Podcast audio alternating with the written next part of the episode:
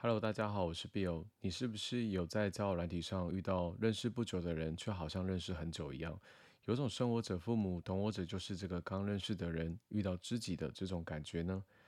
但你有没有想过，是不是你在聊天的时候，无意识的将自己的讯息透露给对方知道呢？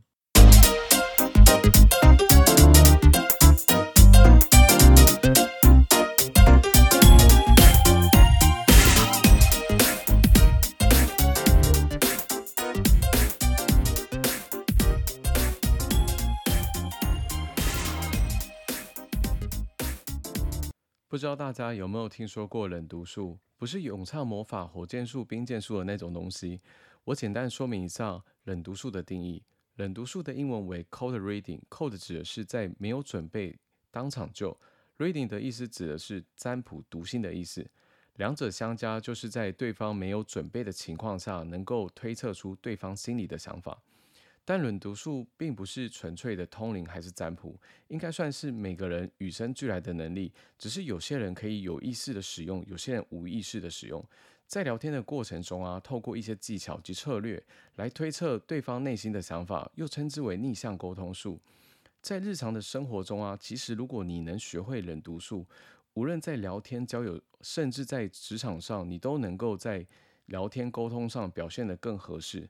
就我自身的经验来讲，我不知道从什么时候开始，我渐渐能看得懂人心，就好像《一拳超人》里面的奇遇，只是做基本的体能训练就变成英雄。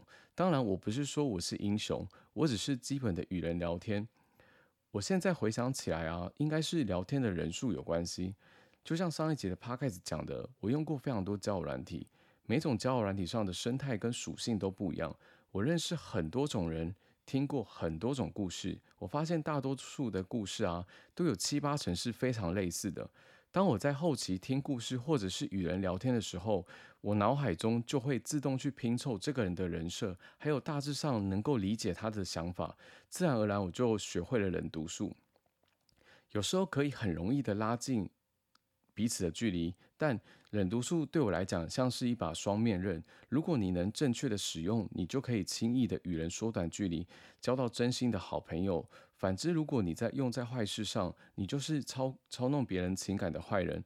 就好比说时间管理大师，能够精准的安排好时间，无非得摸透及熟悉每个人的个性，再针对每一个人塑造出一个专属的人设，自然可以将时间切割的非常完美。接下来分享冷读术的基本技巧，它的基本技巧非常多啊，我举两个例子来说明。第一个例子叫做例行话语，例行话语指的是在你事先准备好适合用于任何人的惯用语来进行推测。冷读术就是先使用例行话语暖身来取得对方的信任。呃，就举例来讲，他说某某小姐，你是那种对方高兴会比自己高兴来的更重要的人吗？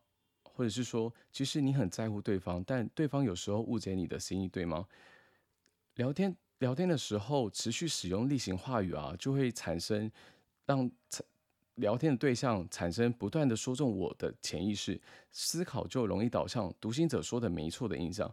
而这个原理即是渠道化原理，透过累积肯定的反应，对方心中就会产生一条渠道，通往肯定并接受你的话语。第二种方式是套出对方讯息的技巧，巧妙直问法。巧妙直问法就是若无其事的套出对方的讯息，因为有时候你太直接的询问，反而会造成对方的警觉。但如果你先说出一个明确的答案，让对方来纠正，就能得到你要的资讯。因为人对于别人说错，都会下意识的想要修正，就不容易转向怀疑对方为什么要问这个问题呢？举个例子来讲。我问你住在哪里，你心里可能会有一种想法，说你有什么企图？为什么要问我在住哪里？那我换个方式问你的话，你住在台北吗？你会说哦，不是，我住在桃园。的如果如果是这样的方式，是不是他无意间的回答你他住哪里这个问题？呃，我觉得其实这个举例是一本书上的说明，我觉得其实不太合适。呃，再简单，我再举一个例子好了。假设要问一个女生是不是自己住啊，通常不会就就是直接问你说你自己住吗？但这种说法，会让女生像上一个举例一样，会产生说，诶，为什么要突然问我这个问题？我我举个例子，她可能会问说，呃，夏天快到了，我自己一个人住啊，我这边一度电的电费要八块钱，那那你那边呢？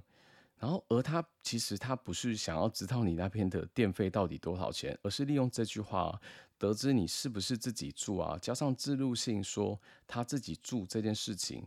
如果在一段聊天的过程中啊，透露一直透过这样的逻辑，那你不知不觉会给对方很多关于你自己的资讯，然后他可能透过这些资讯啊来建立一种。你你喜欢的形象，有些人可能会被这种假象给迷惑，掉入陷阱之中。所以我想要介绍冷读术给那些没有听过或者是容易被冷读术操控情感的朋友，要学会分辨是不是被套路了。因为在聊天的方面，我觉得有很多东西要有系统阐述。就目前我的能力来讲是非常有限，还在学习当中。如果你听完有什么样的想法，都欢迎私讯或者是留言。如果你喜欢这样的内容，帮我。按爱心追踪支持一下，晚安，我是 Bill，我们下次见。